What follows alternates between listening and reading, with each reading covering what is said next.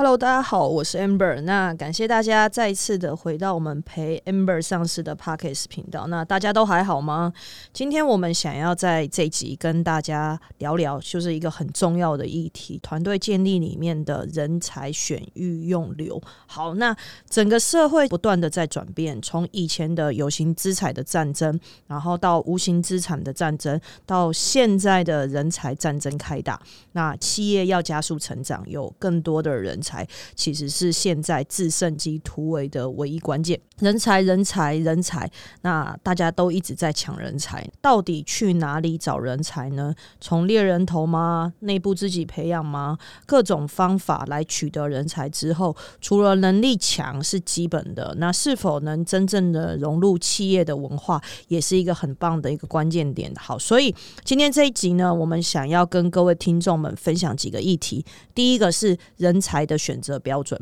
第二个是如何培育人才，第三个是有没有一些呃福利或者是奖励制度的拿捏，然后第四个是给一些新创团队、新创公司对于人才取得上面的一些建议。今天会以这四个面向，然后跟各位听众朋友们进行分享。那我们也希望借由这一集，希望对大家有一定的帮助。好，从第一个议题来去做分享，就是人才的选择标准下。在讲选择标准之前，我们想要跟大家先分享，到底人才的定义是什么？当企业很渴望来招募到人才的时候，每个人也希望自己是真的可以帮助企业成长的人才，但人才这两个字却成了口头上面的一个概念。到底什么叫做人才呢？广义的去做人才的整个字义上面的一个探讨，可以知道，人才它其实是指具有一定专业知识或专业技能，进而可以创造性劳动，并对于社会做出比较巨大贡献的人。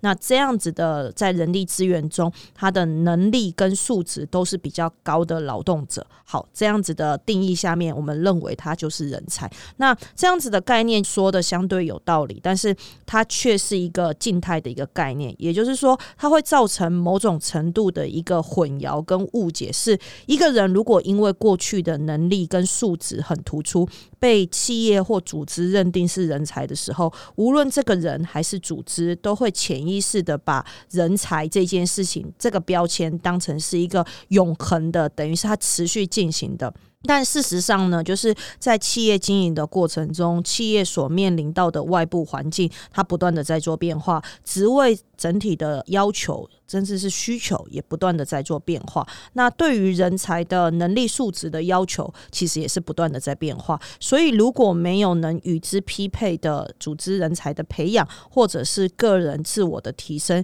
就会产生是只具有时间点性质的人才，而非一直是企业长期需求的一个人才。举例啊，我们很常听到别人讲说，哦，长江后浪推前浪，前浪葬死在沙滩上面，很多曾经的。人才在中年的时候有可能会有失业或者是解聘的一些情况，就是当你不进则退的时候，我们曾经可能拥有某些能力被于企业认定是人才，但这样子并不能长期的支撑我们在这个不断发展的社会里面保持有竞争力。所以，可能当你原本有这些竞争力，然后在人生的某个时间点的时候，帮你创造了某些丰厚的回报，但是如果我我们没有持续的得到升级、转型、扩充你这样子的一个呃成长的能力的情况下面，你的人才的这个标签可能就会被拔掉，甚至是成为你的一个拖累的一个情况。所以呢，在这个社会里面，老实说，人才是一个动态的，而且同时你必须要不断不断的去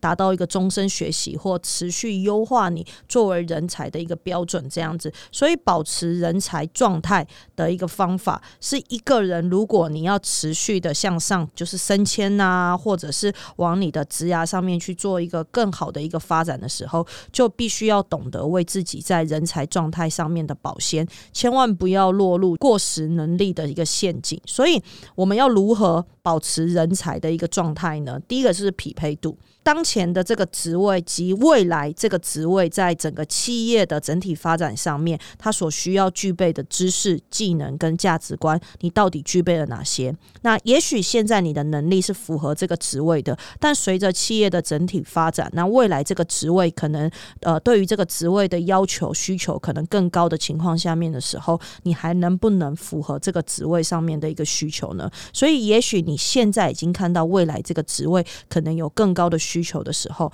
那你是不是应该要先去？针对于这样子的需求进行进阶的学习，然后补足你还不足的一个地方，所以这叫匹配度。第二个是积极度，那积极度讲的其实是一种叫做内在的能力啊，代表一个人他对于工作所愿意投入的精力跟时间的一个程度，他参与工作的意愿度，然后到底愿不愿意接受更具有挑战性的工作的一个部分。那我相信，对于很多的人才，不论是有没有过时的人才，我相信他对于他的工作的一开始的积极度。应该都是非常够的。接下来是贡献度，贡献度就是讲，无论你有什么样的能力，或者是有多高的积极度，都应该要整体的呈现在对于组织的贡献上。就是贡献，它不是只是单纯的简单的完成任务，而是通过自己的能力跟积极的态度，对于企业产生更相对应的一个贡献。那这样子的贡献，帮助企业成长，我相信这个过程中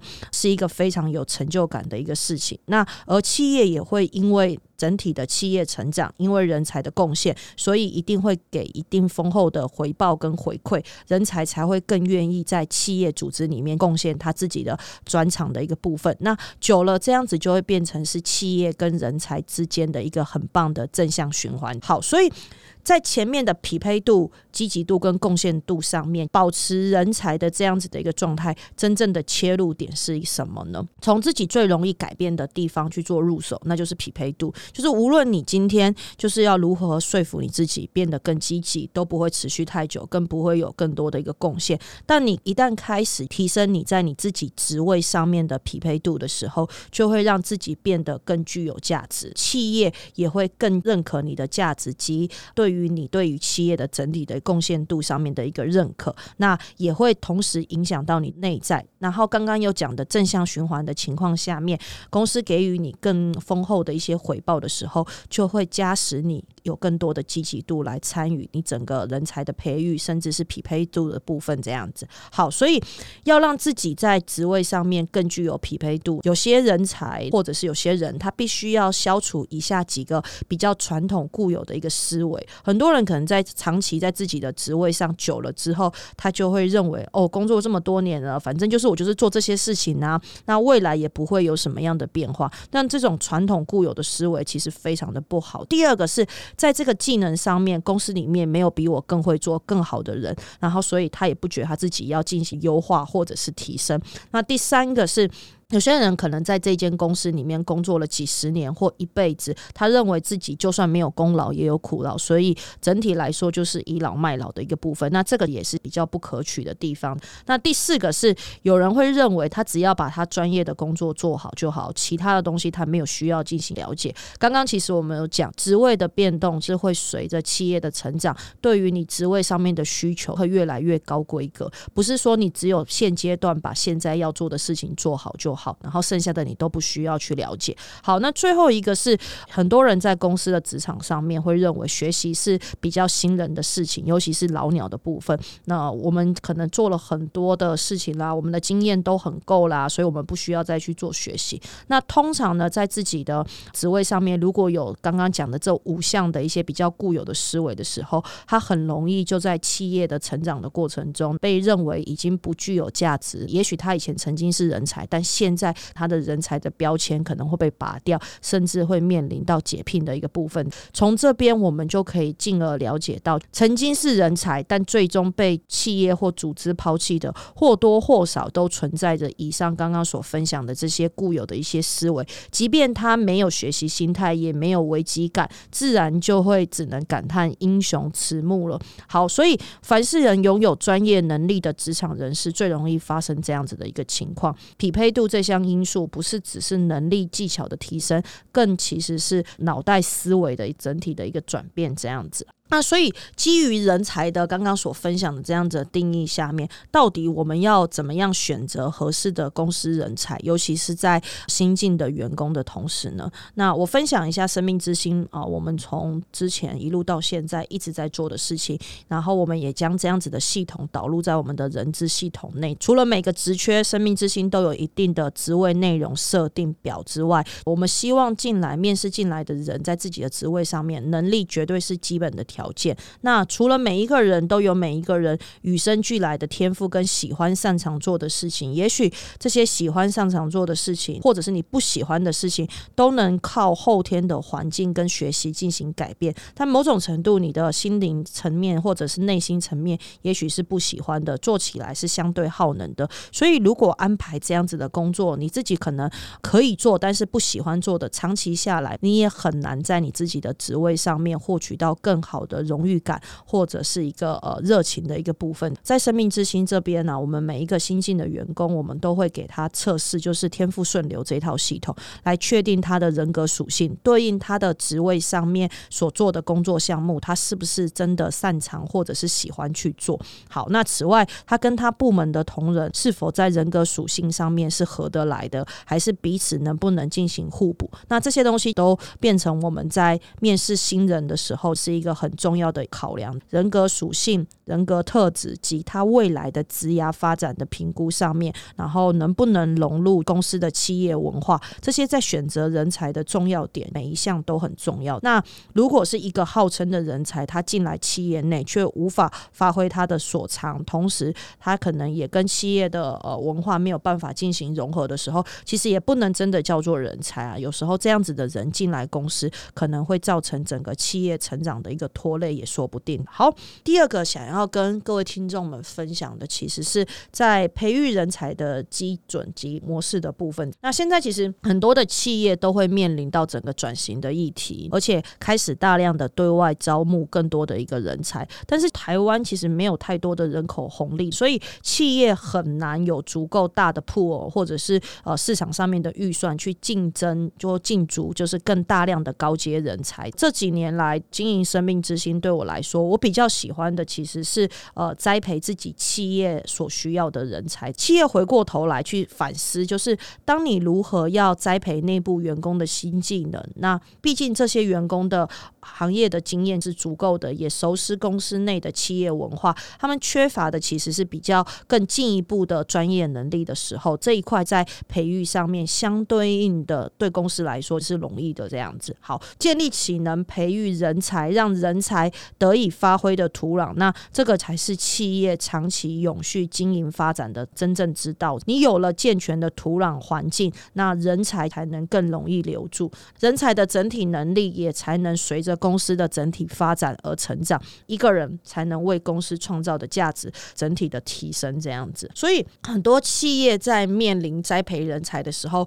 可能都会遇到一些问题啊，尤其是常见的一些问题。举例来说，我们在面试人的时候候。后啊，宁缺毋滥，但先找一个人进来有什么问题吗？工作这么多，还是需要有能力来做呀。那也有人讲到说，培训的价值到底是怎么看呢？培训完他可能就走了，那公司不就很亏吗？那这些东西神秘之心之前都有遇过。也有人认为，就是说，为了员工规划职涯，真的是对于企业来说是有必要的吗？维持员工的关系，员工最后还是走了，那为什么我们还要花这么多时间来关怀他，或者是维？维持员工的关系呢？很多的企业其实都会面临到这些问题啊。所以在管理学界，然后我们很常用衡量人力资源价值的方法有几个：人才资本投资报酬率 （HCR）ROI，那或者是人效 （Human Effectiveness），这些都是蛮常使用的一个在人才培育或者是人力资源价值的评估上面常用的一个方法。那人才资本投资报酬率是以利润、人事成本作为计算的公式，人效的部分则是以营收全年平均员工数作为一个计算的公式。整体来说，这些都算是一个计算出来的客观的数字啊。毕竟每一个人都很难独立于公司的运作机制之外。公司到了某一定的规模的时候，那员工几乎很难一个人搞定全部公司所有的一个事情。所以，所有的价值，尤其是企业在成长上面，都是借由合作一起所创造的。所以，先看看。总体价值，然后而个别的员工的价值会透过内部的绩效考核来进行赋予。那这是大部分的企业会做的事情。缺人的伤害，刚刚讲到这几个议题的时候，或者是大家的疑问，尤其是很多企业主面临到的问题的时候，大家都知道，缺人的伤害其实是企业主可以预期的，但是用错人的伤害一般比较难预期，也就是请神容易送神难。当进来公司之后，对公司所造成的比较巨幅的伤害的时候，比较难让企业比较快速的一个回稳。那此外呢，大家也可以想想，如果公司聘了一个人进来，他没有经过培训，能力也一直不到位，却还一直留在我们公司内部内，那对于公司的第一个其他同仁来说，这是公平的吗？第二个是他留着一样领公司的薪水，但却没有什么样的绩效，那这样子的人到底留还是不留？想要让好的人才继续留在公司，也希希望让这些好的人才能创造更大的价值。那所以，呃，对于人才的培育，就变成是一定是要肯定的，然后也是企业必须要持续的去做这样子。所以最后一个就是维持员工的关系的目的是延续与一个员工的正向关系。他还在职的时候，工作的贡献整体会提升；即便他离开了，他还是跟公司保持友好的关系的情况下面，也许他还可能会以人才介绍、商业合作的角色出现。这些都是一个员工他所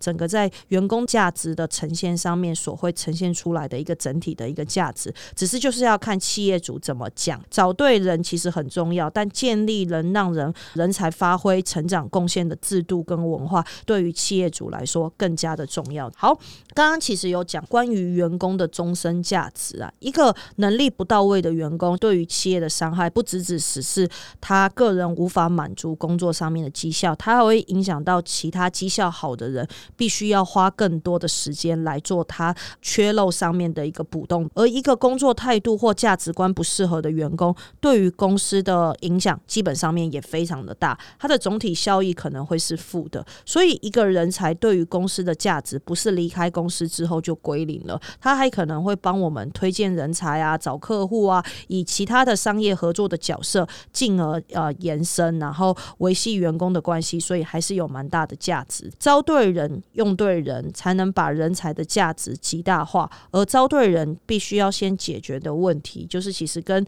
对人的问题及公司内部的管理制度都有很大的连结关系。接着有很多人都会问，就是说人才培训啊，会不会缓不济急？那为什么我们不直接找集战力呢？那这个问题基本上面不是非一即零啊。找集战力有时候挑到了合适是的，可能也需要花上两三个月。那如果这个人进来公司之后还难以适应整个公司的企业文化及呃企业在执行的方向的时候，他也没有办法发挥完整的一个战力，而且甚至可能没多久就会离职。你还是一样会再次的遭遇要找集战力，还是要内部培训的一个问题。好，所以如果人才的规格是可以透过培训，短期是比较难做到的情况下面，那招募其实是比较有效的一个做法。所以，当如果一个企业的它的预算是足够了，那它当然是可以一边找人，然后一边透过培训来提升内部员工的一个能力。双管齐下也没有什么不好，反倒是一个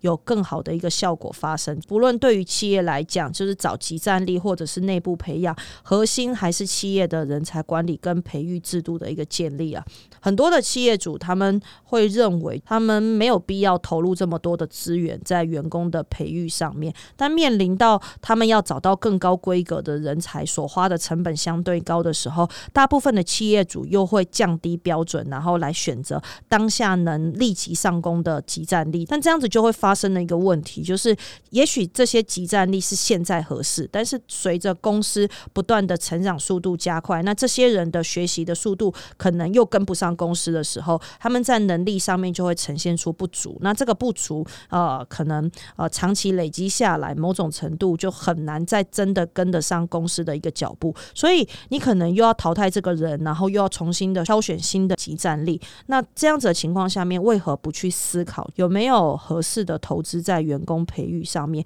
其实可以大幅的改善这方面的一个问题。那企业的用人会更精简，然后在人均的生产力上面也会持续。的提升，加上因为公司愿意投入资源在协助员工的提升，员工可能会因此也更认可。这间公司，也会更专注于手边的一些任务。那这些都是整体延伸出来的一个价值，也能为企业带来更长远的人才的一个竞争优势。所以这几年来，我一直选择的都是企业内部的人才培育的一个选项。生命之星在早期全数的同仁啊，基本上面都是我手把手的一路带上来成长。同时，我们每年也都花至少二三十万左右的人才外部培训的一个经费，来帮助我们公司内部的人才去取得认证，在能力跟职涯上面的整体的一个成长。那我一直觉得这样子的投资在企业内部的人才培育上面是非常非常非常重要的。好，那。第三个，我们想要跟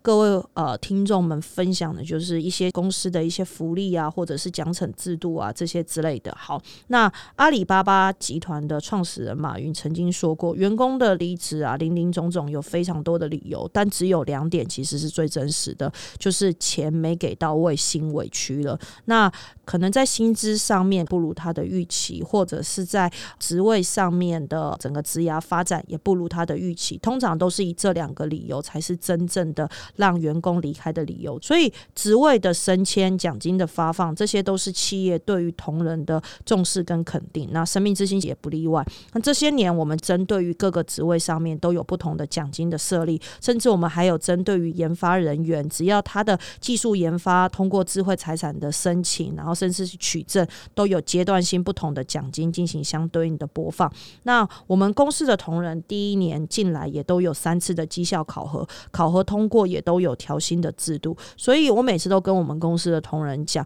如果你自认为自己是千里马，我希望生命之心能变成伯乐的这个角色。你要叫马儿跑，又不能不给马儿吃草。所以这几年来，我也一直是以这样子的心态在运行生命之心。我希望能在生活物质、身心灵境、幸福上面，都给生命之心的同仁更多，努力的往一个心里自己期望、期望自己。可以是一个在意人才的老板进行相对应的发展呢？也许这过程中我也还有很多要努力优化改善的一个部分，但我会一直持续的往栽培更多千里马的方向，然后进行发展。好，那最后想要跟各位听众伙伴们分享的就是说，在一个快速变迁的社会，老实说，企业的经营你上面对于人才的需求。都是要跨领域的人才，就是跨域人才。爱因斯坦曾经说过一句话，我觉得很棒。我们不能用和制造问题的同一层次的思维来解决问题。所谓的多元兴趣专业，是否足以消化、沉淀、融合，跳出单一专业的一些偏见，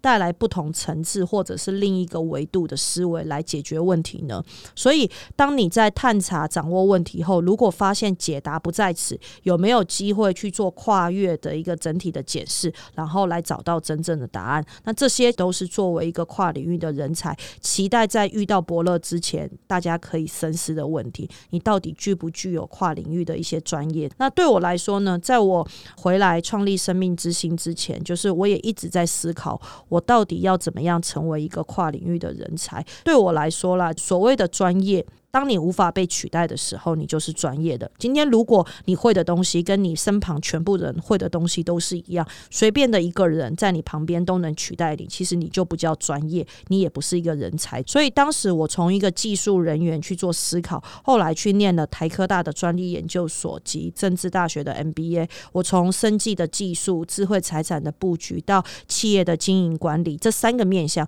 是我认为经营一间生技公司的执行长应该要。会的专业，所以在专业的基础能力上面，如果插上一双管理能力的翅膀，左边是自我管理，右边是工作管理，有了这样子的翅膀，会刺激大家在整个专业能力的提升，永远保持在一个高水平的职位的一个匹配度，那自然你就会对于企业跟组织有更好的一个贡献度，那对自己呢，对企业、对组织都会产生更积极的一个作用。所以，综合以上这些管理的。呃技能的这些专业人才啊，那都能拥有很永恒的一个职场上面的竞争力。那当你具有一个这样子综合能力的人才的时候，经营人才更能显得就是能为公司创造更多的呃效益。那这样子的人才在公司里面，如果越多的情况下面，对于公司的成长的动能及发展，当然会变得更好。而作为企业的领导人，那这个过程中，你必须要不断的肯定员工的努力跟付出。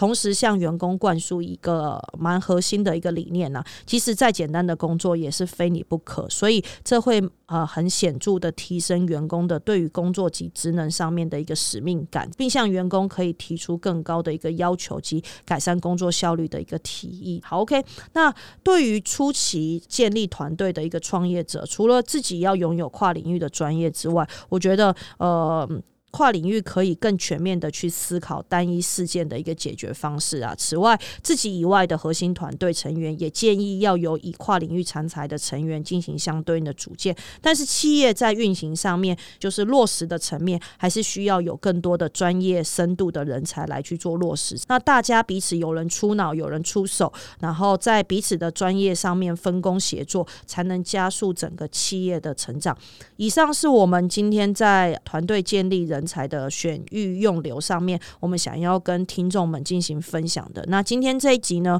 我们也准备要结束喽。一样，始终希望大家都可以一起思考、交流、学习，然后一起成长。那会是这个 Parkes 频道的一个很大的一个价值。也请大家持续的关注我们陪 Amber 上市的 Parkes 频道，请继续支持我们。不论今天你有没有创业，你都可以将这里的实战知识及一些经验的一些分享使用下去。那我们下一集再见喽，拜拜。